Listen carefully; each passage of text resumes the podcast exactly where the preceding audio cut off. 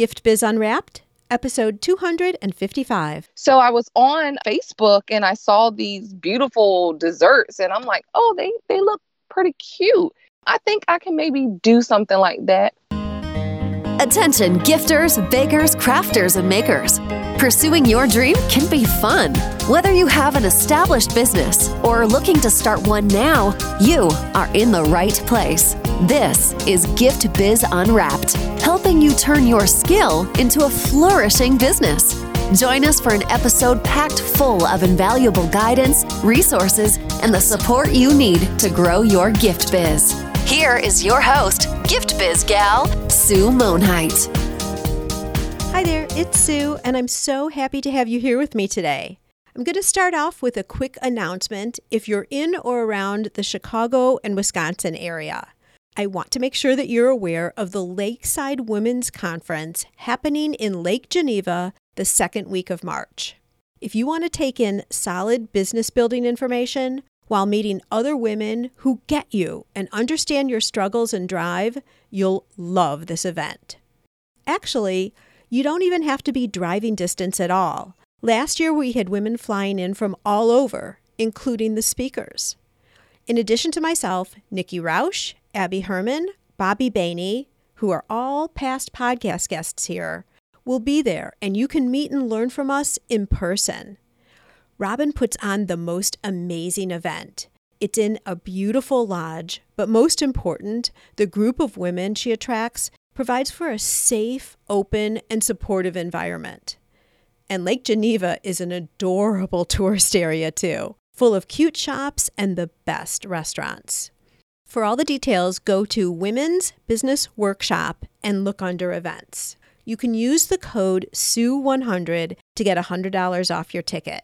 Let me know if I'm going to see you there. And now, speaking of girl power and energy, that is what my guest this week is all about. I tell the story of how we met in the interview, so I won't go into it here. But this lady, I'd hang out with any day. What I want you to listen to throughout our talk is specifically how the business got started and then evolved. It didn't begin as it is now. There were learnings, adjustments, and revisions to make things work and fit into Dee's life. She took it step by step, saw what was working for her, made adjustments, and has now added a brand new stream of income as her skills and industry knowledge grows. This show is full of all types of goodness. Let's get right to it, shall we?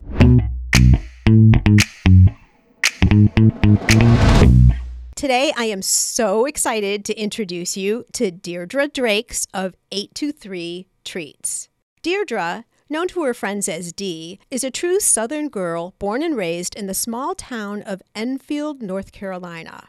In 2005, she settled in Charlotte and has since made it her home. She's a self taught chocolate based treat maker, proud Army wife, and mom of two. Dee's custom design edible creations have a long record of precise execution for large companies and customers alike. Her Who's Who list includes NBA players, NFL players, government officials, and celebrities. Her highly sought after domestic and international classes, where she graciously teaches her techniques, sell out at the 350 and up price point, making her not only a gifted treat maker, but a respected teacher. Her work has been featured in VH1, Bravo, Fox 46, and has been published in a national magazine. Oh my gosh, Dee, welcome to the Gift Biz Unwrapped podcast. Oh, thank you so much. I'm so excited to speak with you. Me too. I met you at the Ultimate Sugar Show and I saw you in a room. We had that fun little competitions one of those first nights, and you were so bubbly and so energetic. And I am like, who is that girl? I need to know crazy who girl. she is. The crazy girl in the corner. I love it. I love it. You just attract people like a magnet just because of your passion. There's no question about that. thank you. Thank you. So, over and above our intro, I'd like to have you share who you are in a little bit of a creative way, and that is through a motivational candle. So, if you were to tell everybody and describe a candle that really resonates with you, Dee, what would the color be and what would be a quote or a motto that would be on your motivational candle? Ooh, I like this question. I really have to say that if I had to choose a color, the color would definitely be white. I just think it goes with any aesthetic, and a white candle just brings purity to the room. And also, if there's any blemishes, it shows, and I'm okay with that. Like I'm an open book.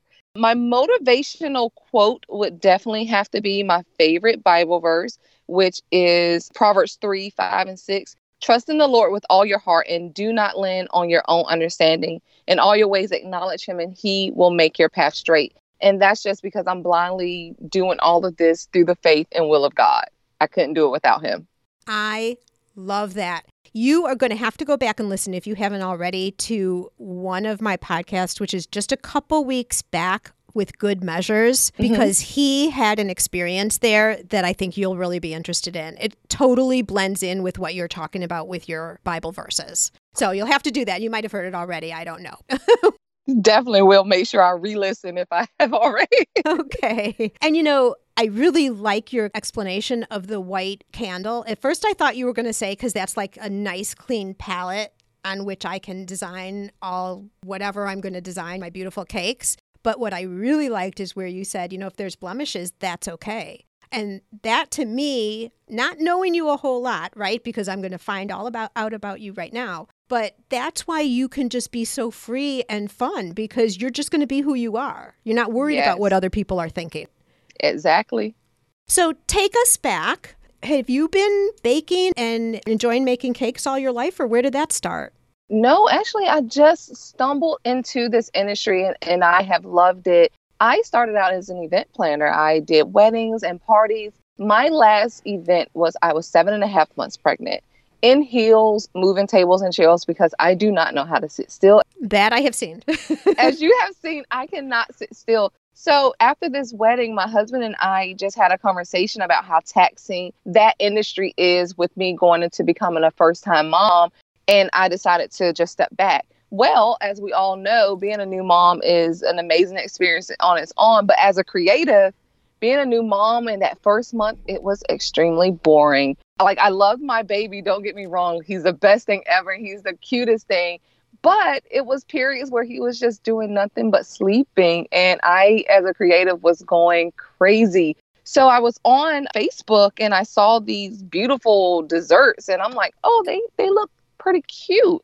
I think I can maybe do something like that. And I just blindly went out and got some supplies and I made a candy apple and it was delicious. And I was like, okay, this is not going to be good for me because I am a sweet tooth person. But I did it. It was great and my friends loved it. However, the medium of like hard candy was not really suitable for me as a new mom because I don't know if you have, but I know maybe some of your listeners have known that once the candy reaches the breaking point, there is no coming back from that. And I found myself wasting a lot of product because my newborn son, of course, took priority over me looking at a thermometer, making sure my candy is at the right temperature. So I stopped making candy apples and I came across the medium of chocolate and I fell in love because it was so forgiving.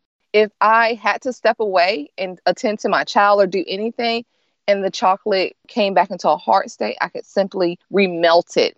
So I asked one of my friends if I could make some chocolate covered Oreos for this event that they had coming up. And Sue, I had never made one ever. I just was like, I think I can do it okay, I'm going to try it. And I'm so glad it worked out because I would have hated to not come through for this event for her. But as soon as I did it, I fell in love and it has just went above what I thought coming into this it would do.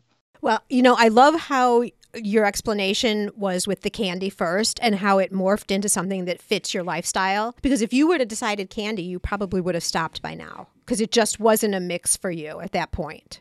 Exactly, exactly. Yeah. All right. So you just blindly stepped out and said, okay, I'm going to do these chocolate covered Oreos. You ended up seeing success. And isn't it great when people come back and say, oh my gosh, they're so good. You did such a good job. That just fuels you to keep going. It made me feel so good. I felt like I had won a trophy.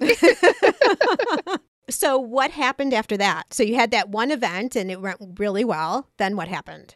After that, and I saw that, hey, this is something that I can do.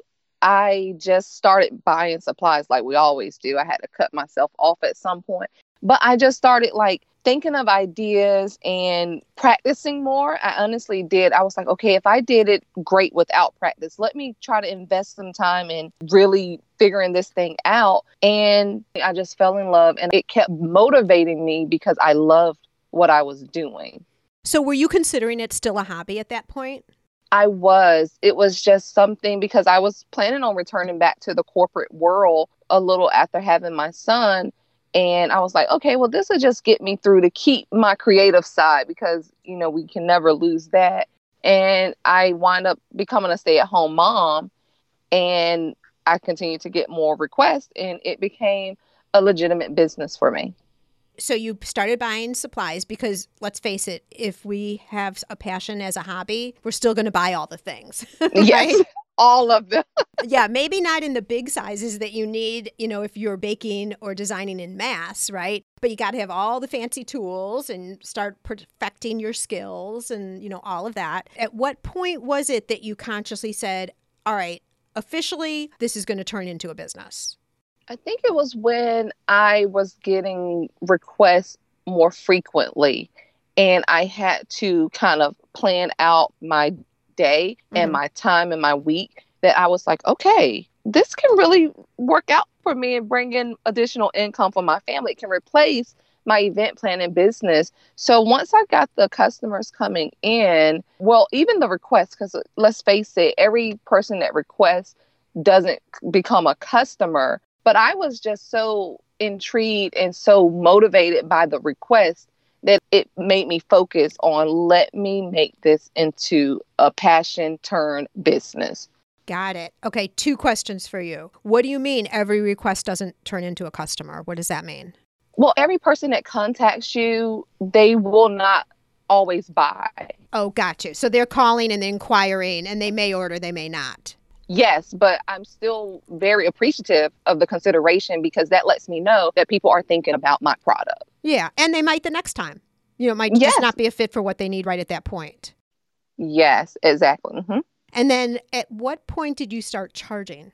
I started charging, honestly, after that first order I did for my friend. It wasn't necessarily the amount that probably was a profit, mm-hmm. but because I came from a business and I transitioned into another one, I knew the benefit of me not doing it for free at that point. But let's talk about my event planning business now. That was a lot of stuff done for free. But with this one, I just came in after my first one. I kind of said, okay, well, I'm going to charge this amount. And it was totally pennies. I think I was probably paying them to order from me, but at least they had a idea of value on my business. Right. And then you just increased your prices as you went.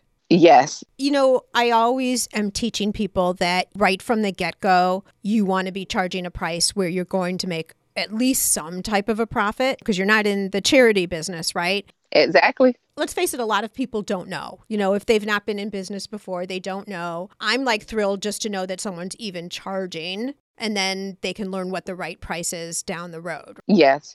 But as you started raising your prices to what you felt was, let's just start with the proper price because now I am quite sure you're much higher priced because of your skill level and your reputation and all of that. But did you see any trouble in increasing your prices to customers who had purchased from you before? I think whenever you make an increase in price, on my side, there's like sort of a guilt in the beginning. A guilt? Yeah, and I take this especially from a repeat customer because I feel they are used to a certain price.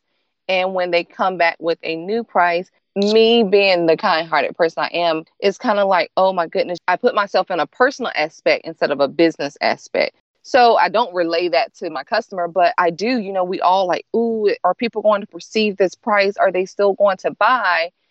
But it's a necessity. We have to do that because, like you said, we're not working for free. I have bills, I have kids. This is my livelihood.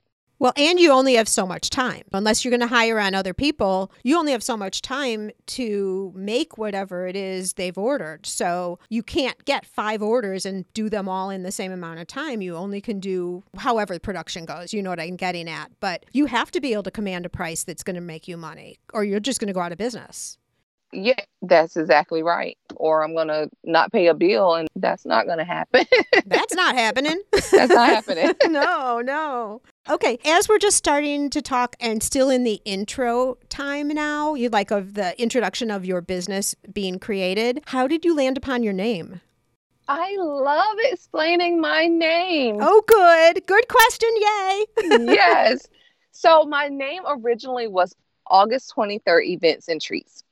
And I created the handle 823 Treats just because I'm like, no one's going to want to type out the full thing. August 23rd is my wedding day. That is the day I married my husband.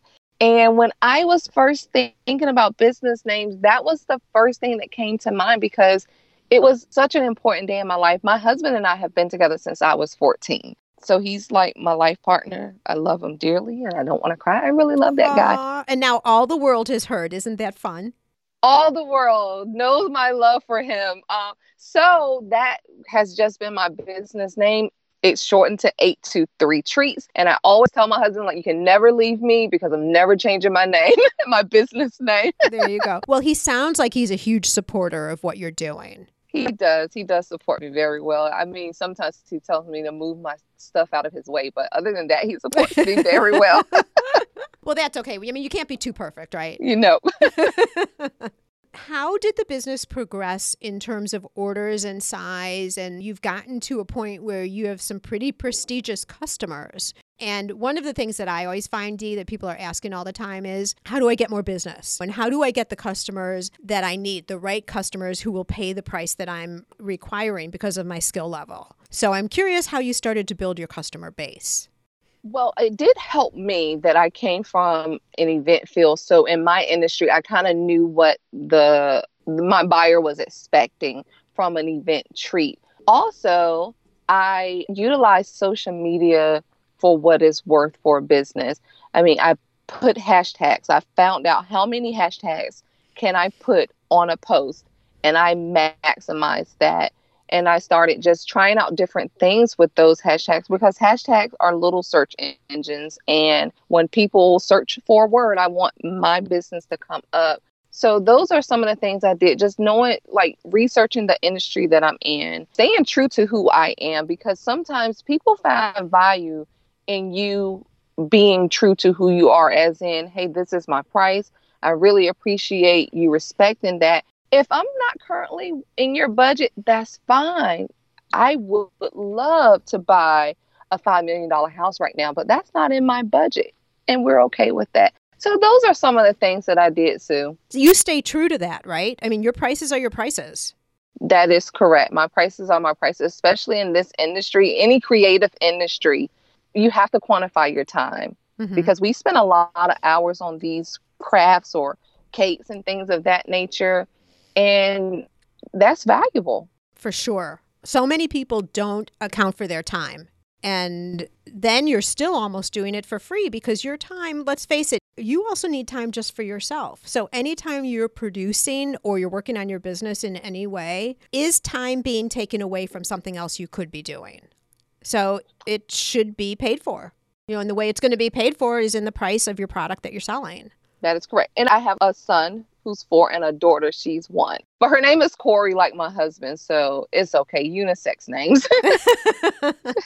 that works. yes. The other thing I want to point out, and this is really for you guys Gift Biz listeners, is Dee was just talking a minute ago that her other industry had been event planning and she had contacts and knowledge from that industry. You right now might be working at a bank. You might be working in a corporate office in the marketing department. You know, whatever your nine to five job is, if you have one right now and you're building your business on the side, think about whether there are opportunities there with contacts that you have through a totally different way, your full time job right now, that could help you advance your business. This is not the first time I've heard people having their first customers be people who came out of connections from a full time job. So, huge opportunity. I'd also say school events. Well, your kids are too young yet, I guess, Dee. But school aid children, when there are events and charities and all the things you get into, sports organizations, dance clubs, all of that are opportunities.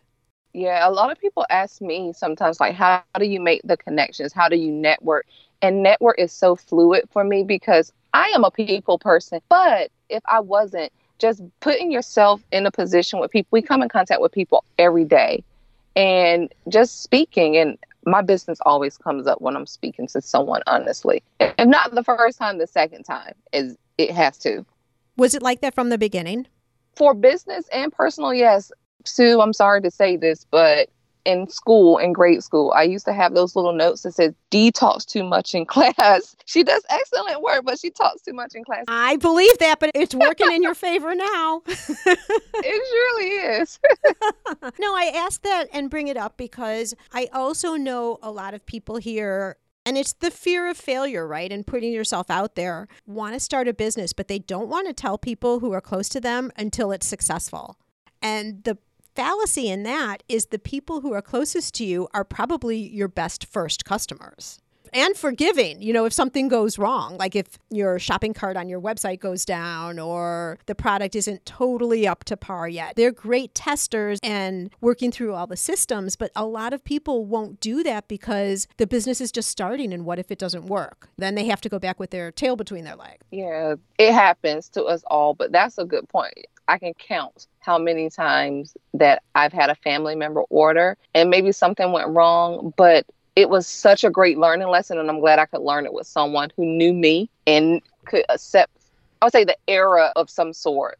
And it was a good learning moment for me from someone who i knew wasn't going to like blast me and put me in a bad light to the public. Right. So definitely the idea right from the start of letting people know and you were just bringing it up in casual conversations then right? Yes. You know, what's going on? Oh, you know, I've started doing a business. Here's how it happened chocolate covered Oreos, whatever. It was just conversation. It's not really promoting your business, it's just letting people know. Exactly. Just so seamless that it was just normal conversation, as you said, casual. And you started getting business from that. I did. I was so amazed at how many people, as soon as they saw a picture and that's i think i don't know if we're going to get into that but that's why it's so important to have like either a website or social media present because with crafting things people buy with their eyes. So they saw a picture and it was like oh yes i am interested in this because it looks nice.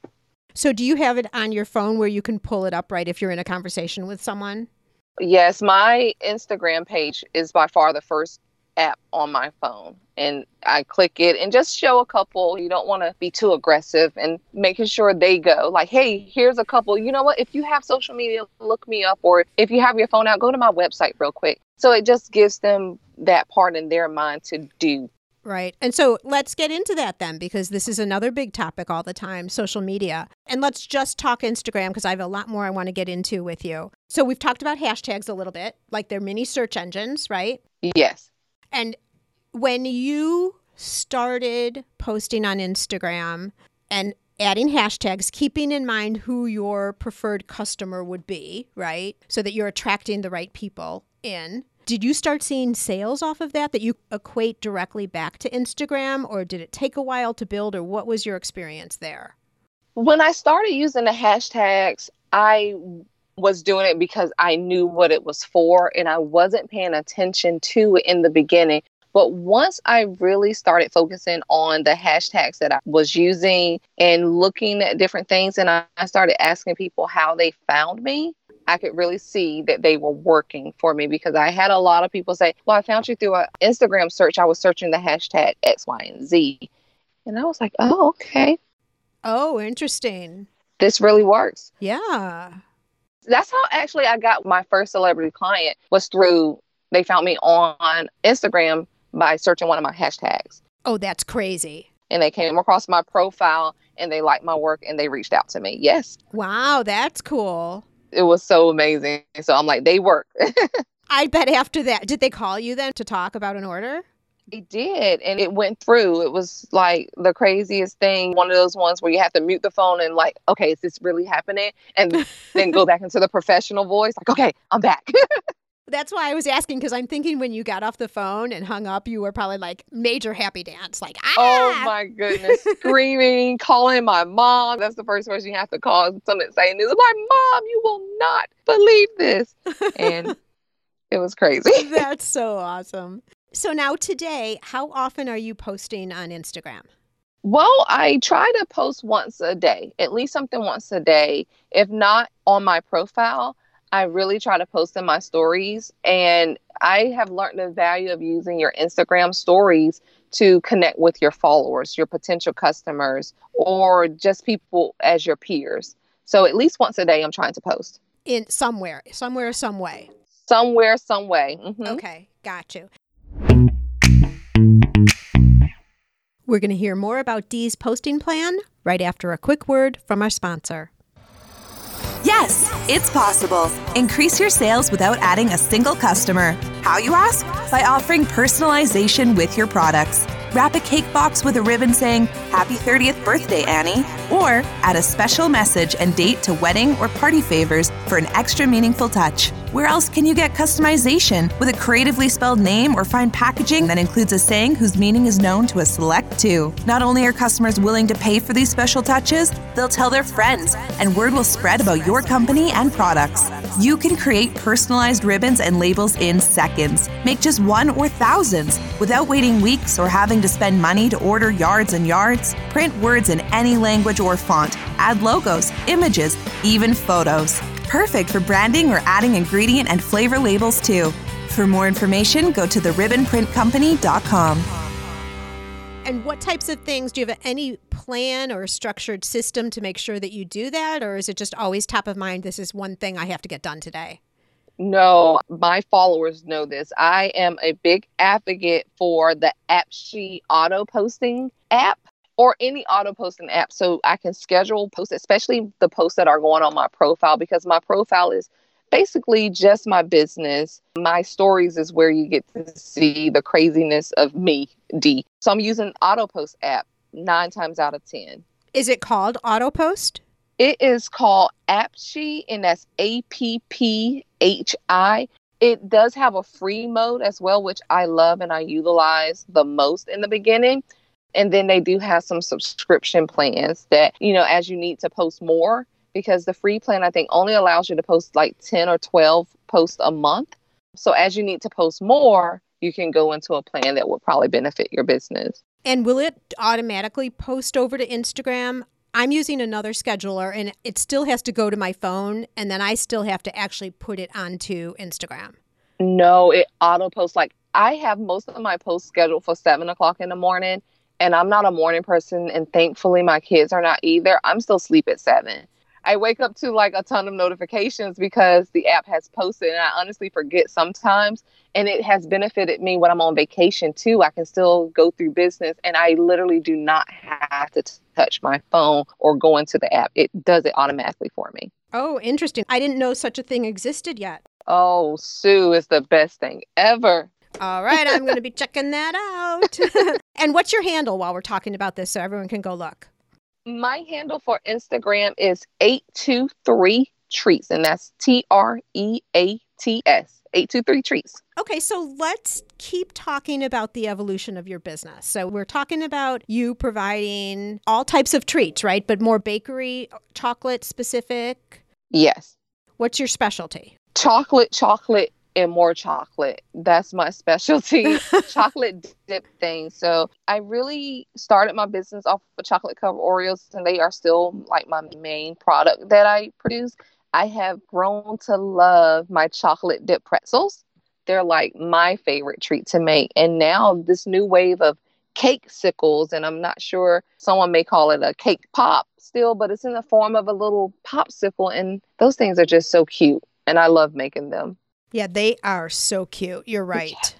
I'm, and, and it's just enough. It's not a big piece of cake. It's just enough. You don't feel totally cheating on whatever diet you're on if you have just one. if you have just one, if, you, you have just one, because I can never, like Pringles, I can never eat just one. so, this is a really big point. You've stayed very narrow with chocolate. Like everything is chocolate. There's different things under the category, but it's always chocolate. Exactly, because that works for me. And I've tried to add other things to my menu and I've done some reevaluation of it and either it's not selling or I honestly don't enjoy making it. And if you're in a creative space and you don't enjoy making something, it doesn't make you happy. So I just stick to what I like to do that I will always be happy. Or when I'm working really late at night, the end game of this, I'm like excited about it because I get to see it. Right. No, I think that that's really smart because I think a lot of people would say, okay, well, I've got chocolate down now, but I'm going to be able to attract more business if I add in something else. And that's not always the case because now you with chocolate, you're known as the chocolate specialist, then, right? Like this is your thing, your product, you know everything about it, you know all the designing, all the styling, all the flavoring, all of that. Versus if you also did marshmallow, candy, apples, like all the other things, right? Exactly. It works for some. It does work for some. But like I said, you have to figure out what works for you. All right. So tell me how this extension of teaching came about.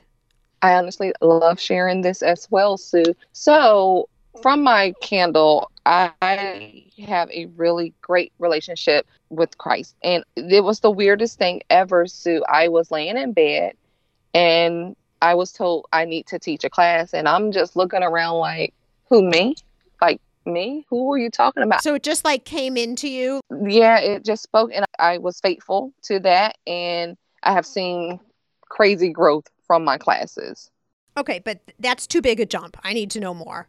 Okay. okay. So my first question is did anything cross your mind like, well, wait a minute, I don't want to teach people my techniques because then they're going to copy me. And then my business is going to go down. Honestly, if I'm speaking, I have not came across that. However, I have had peers come to me who want to start teaching and they say, well, I want to teach, but I'm scared that in my community that I'm going to lose business. And for me, I feel like you can't get into teaching something if you are not prepared for someone to do what you're doing to make income. That's the whole purpose of teaching something. We do have students that take it that just want to have a fun night out or learn something new. And I'm also a big advocate that if it's not your gift, it's not going to flourish. So you can teach anybody to do anything, but you're still you. Right. I'm totally of the same opinion. And I also think, to your point about if it's not your gift, you're probably not going to keep up with it. I think what often happens is people think, I could make this just as well. You're buying the chocolates, let's say chocolate covered Oreos. Let's just keep with that theme.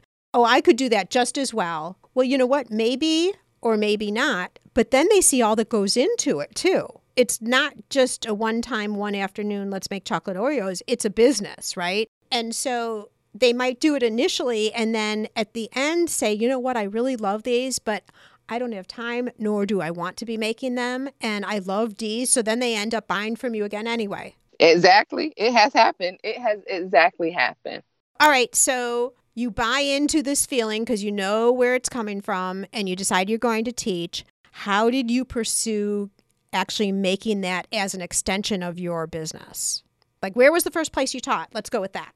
The first place I taught was here in my city, Charlotte. It was on May 25th. And I sold out my class. Keep in mind, Sue, I'm like, who's going to take my class? I feel like I'm like nobody, sort of say. And my class sold out within 48 hours. And wow. I was just like, oh my goodness. And I added an additional class like two weeks later in my city, Charlotte, and that sold out i would say within three days. Was it a chocolate treat making class or was it a business class? It was learning how i make five of my treats. So you're just learning the intro of making those from my perspective. And was it connected with any organization or did you just rent out some space because you've got that event planner expertise? It wasn't connected with a venue. Actually, I wanted to host it in my home, but I have kids and, you know, let's keep it honest. I didn't know who was coming in, so I didn't want people like knowing where I live. I had a house that I rented out to do the class for. Oh, very cool. Mm-hmm. So you knew a house that was vacant at the time, or someone who was willing to let you use their house, or however that went down. I actually used Airbnb. Oh, what a good idea yeah, it was so cool. I was like, yeah, I'll use that. And the biggest thing with that was just contacting the host and being upfront about what I was doing there so they could approve it or not. And all of my hosts have been like, yeah, I want to take a class. so come on in. Such a good idea. Oh, I might steal that idea, Dee.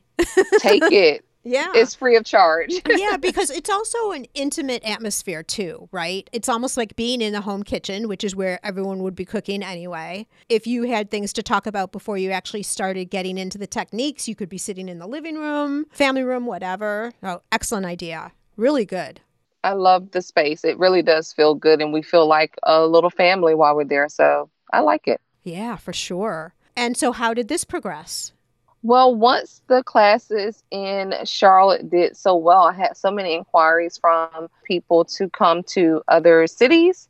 And I found some connections there. Like I went to LA, but I have a great friend and I met her through the business. It was so crazy. She was a vendor of mine.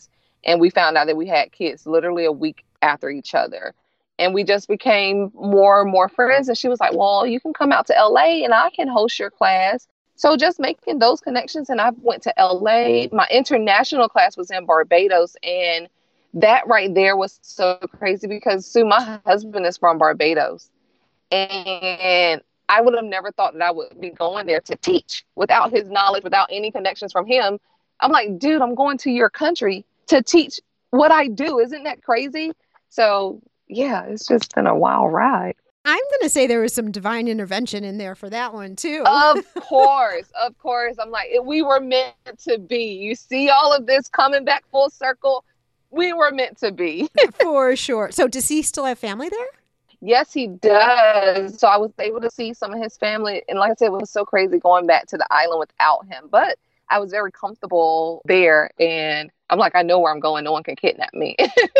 so yeah, he still has family there, and we visit maybe every other year or so.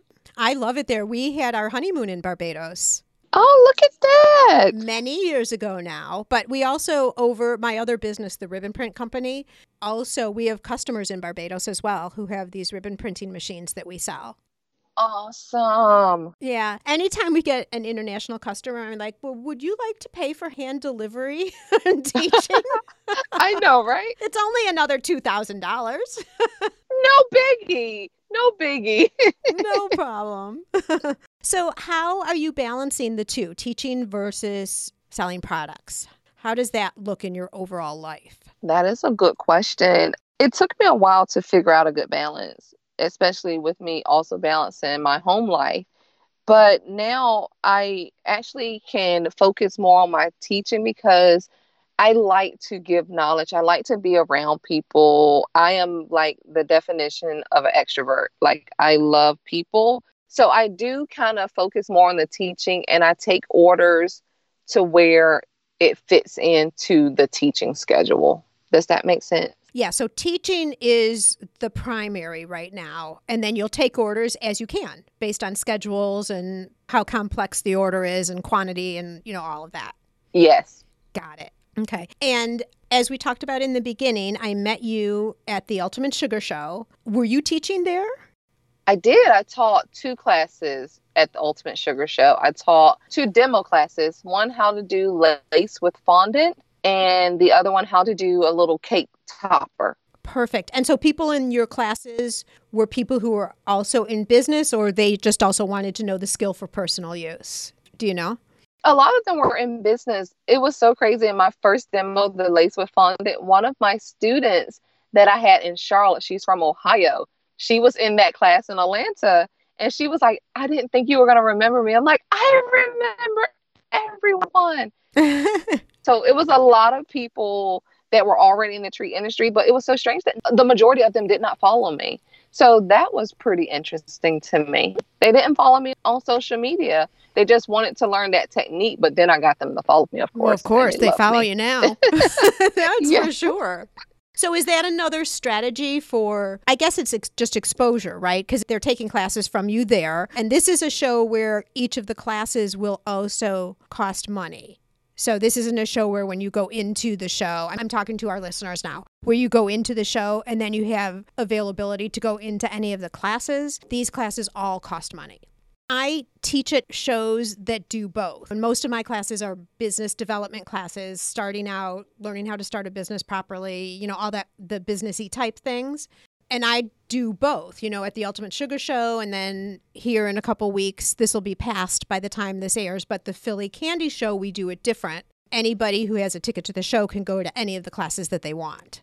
And I'm not sure which is better, but I kind of feel like when someone has to pay for a class, they're more vested in the information. What do you think? I really think that once you pay for something, you're invested. Who wants to just throw their money away? So when they are paying for a class, I feel like they're going to really pay attention, really try to go back and apply this knowledge to their business or craft.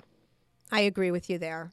Okay, so as you think about your business or you think about people who have been in your classes or your own experience, have you found any common mistakes that people make or maybe warnings for our listeners if they're looking at following a similar track as you? Maybe not chocolate, some type of a handmade product. But do you have any advice for those people?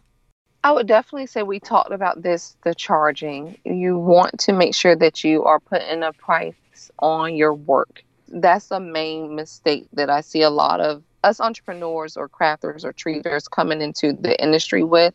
Also, trying to do multiple things at one time.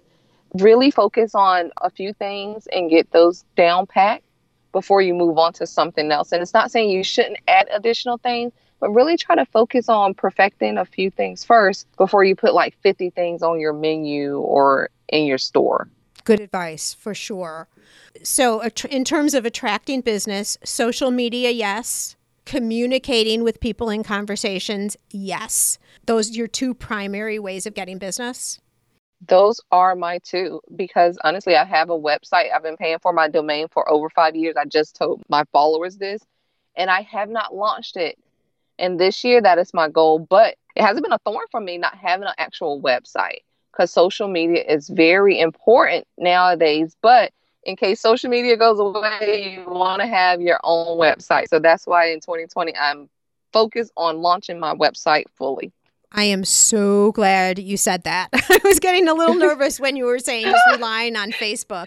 What was it, March? I forget the date now, but March of this past year in, in 2019. Do you remember when Facebook and Instagram went down and like the whole world was freaking out? Yes. And if that isn't a wake up call to all of us who aren't keeping contact information of our followers in some other way, mm-hmm. I don't know what is, right?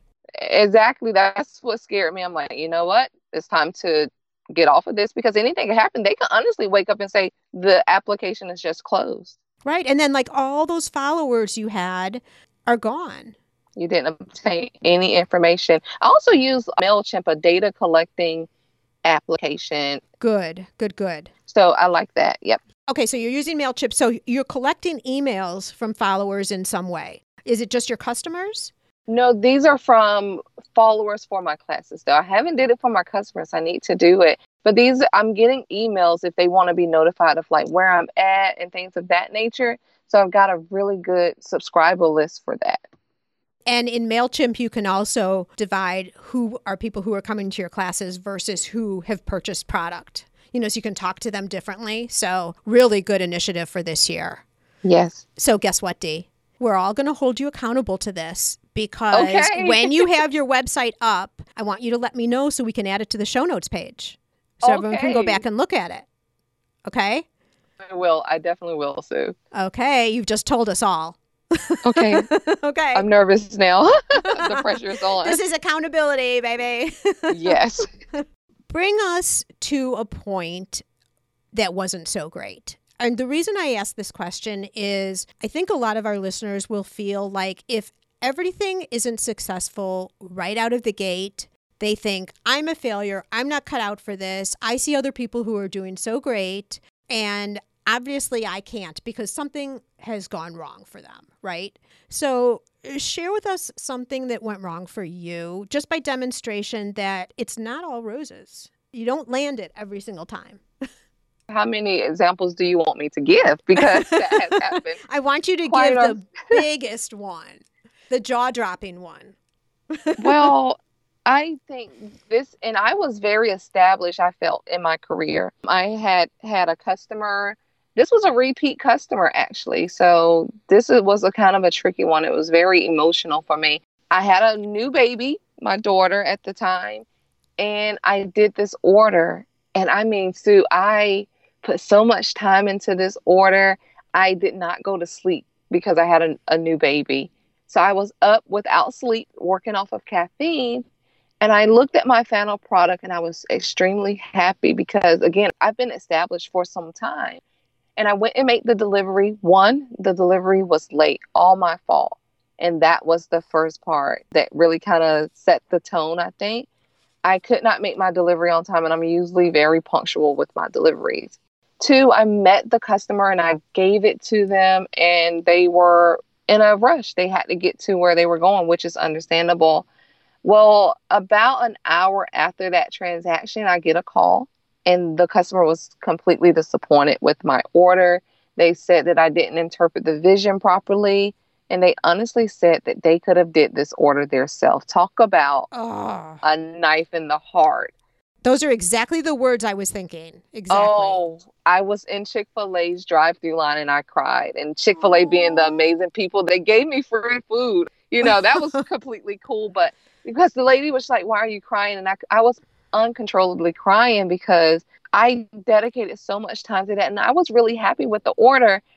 But again, it's not always about us. It's about how our customers perceive us. And the customer wasn't happy. Like I said, when they said they could have made it themselves, I just lost it. Well, you know that's not true. You know, that was their emotion talking. I really think so because I was looking at that and we want to say in our head, of course, we say all this stuff like, you try it. Why don't you try it? But, you know, I couldn't take away that that's how she felt. Right. But it also just was like, oh my goodness. I thought everyone liked all of my work, but it was so humbling, one. And it just really made me, kind of think about going forward. How am I getting the information from the customer to make sure that I am kind of meeting the mark with their expectations and also letting customers know that I have creative freedom as well in interpreting the design. So those are some things that I learned from that. Right. Well, I love that you kind of adjusted your systems to try and prevent that in the future. Plus, I'm thinking this is another place where your Instagram account comes into play because they see your type of style demonstrated there. So, different types of things that you've done, they have to buy into your style. And then, to your point about creative flexibility, because they don't want their treats probably to look like everyone else's anyway. No, they want custom, and that's what custom is different. So, yeah. Oh my gosh. So, if that were ever to happen to you again, how would you handle it differently, or what would you say to yourself? Differently than crying.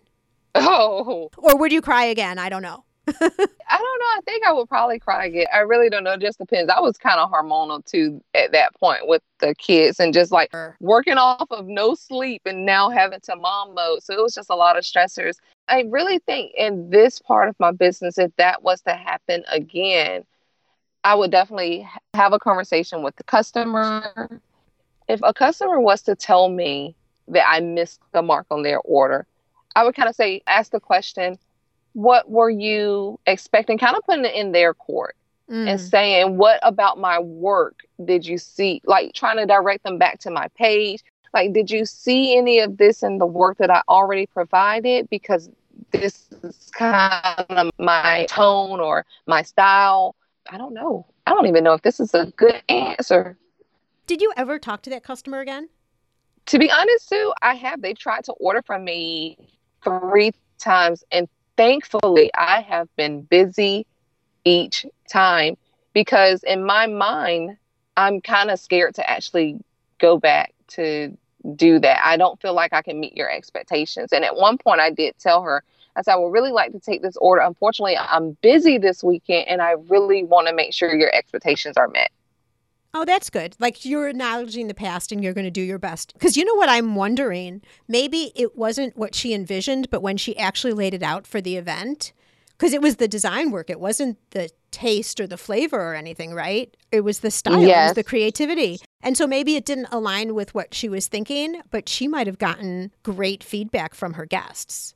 She did. I actually saw it. Uh, my feedback on my social media was like through the roof on that order. So it was really just a personal thing. And with any crafting or creative thing, it is personal interpretation from you and from the customer. So I have grown from that and I've learned not to, you know, I take it with a grain of salt, but purposefully with a grain of salt that you won't be able to meet everyone's expectations or interpretations all the time. Yeah, you do your best. Do your best. Yeah. You also have to know, I think that, I guess it's not in all cases, but I'd say in this case, because it's not like you provided a bad product at all, right? It would be different if the chocolate was all melted, like there were, was an issue with the product. We all have to remember this that when clients are like that, you know, it might not really even be about the product. You know, they might have had just a fight with their husband. There might be other issues going on. They may be hormonal, you know. And I was late. There were so many other things. It's just you're the one, well, you were late and you own it, right? You own that. Yeah, I owned it. So I could have added to that frustration. And it just, I look back at the pictures, and I don't know if this will make the podcast, but I actually looked back at the pictures, and my treats went exactly with the party. It was crazy. They went exactly with the party. So it was just some additional factors that I'm not going to hold her accountable for. So, yeah. Good attitude for sure. So, where do you think you're going in the future with 823 Treats?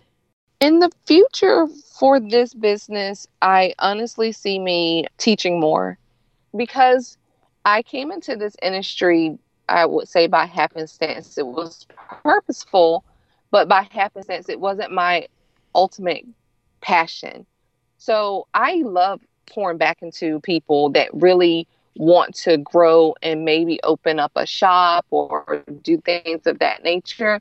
So I really see me just teaching more people learning the skills and learning the basics to grow their business. Okay, love that. Love that. So we're going to have to keep an eye out for you. Maybe there are some other aspiring treat makers who should be taking some of your classes come on, come to the sweet side. Come to the sweet side.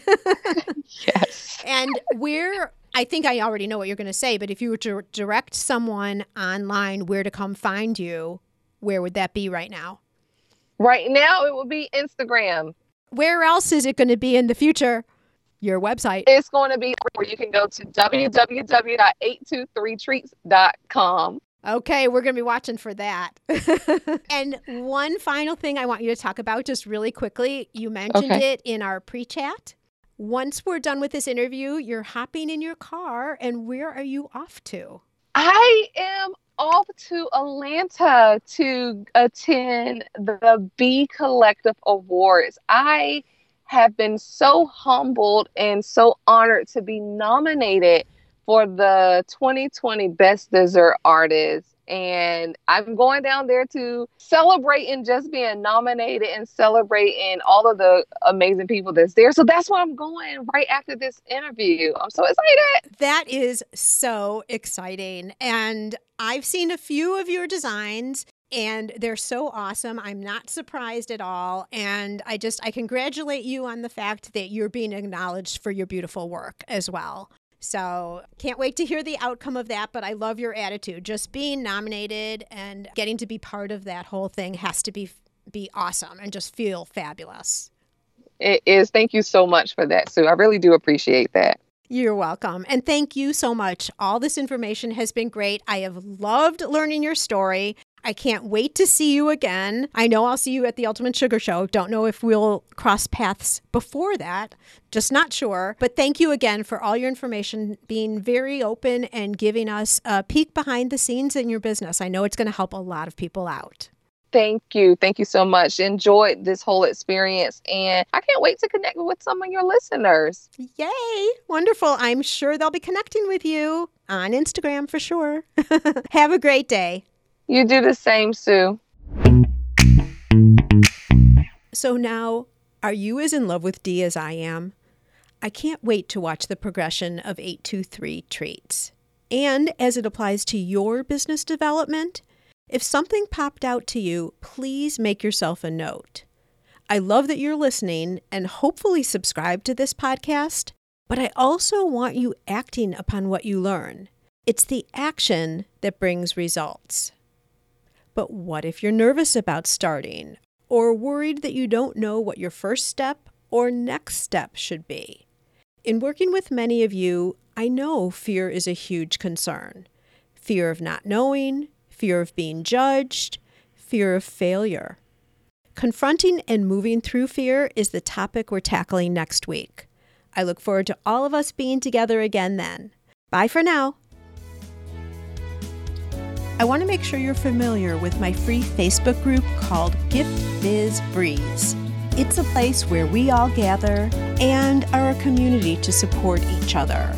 I've got a really fun post in there that's my favorite of the week, I have to say, where I invite all of you to share what you're doing, to show pictures of your product, to show what you're working on for the week, to get reaction from other people, and just for fun because we all get to see the wonderful products that everybody in the community is making. My favorite post every single week, without doubt. Wait, what? Aren't you part of the group already? If not, make sure to jump over to Facebook and search for the group Gift Biz Breeze. Don't delay. Come join us in Gift Biz Breeze. Today,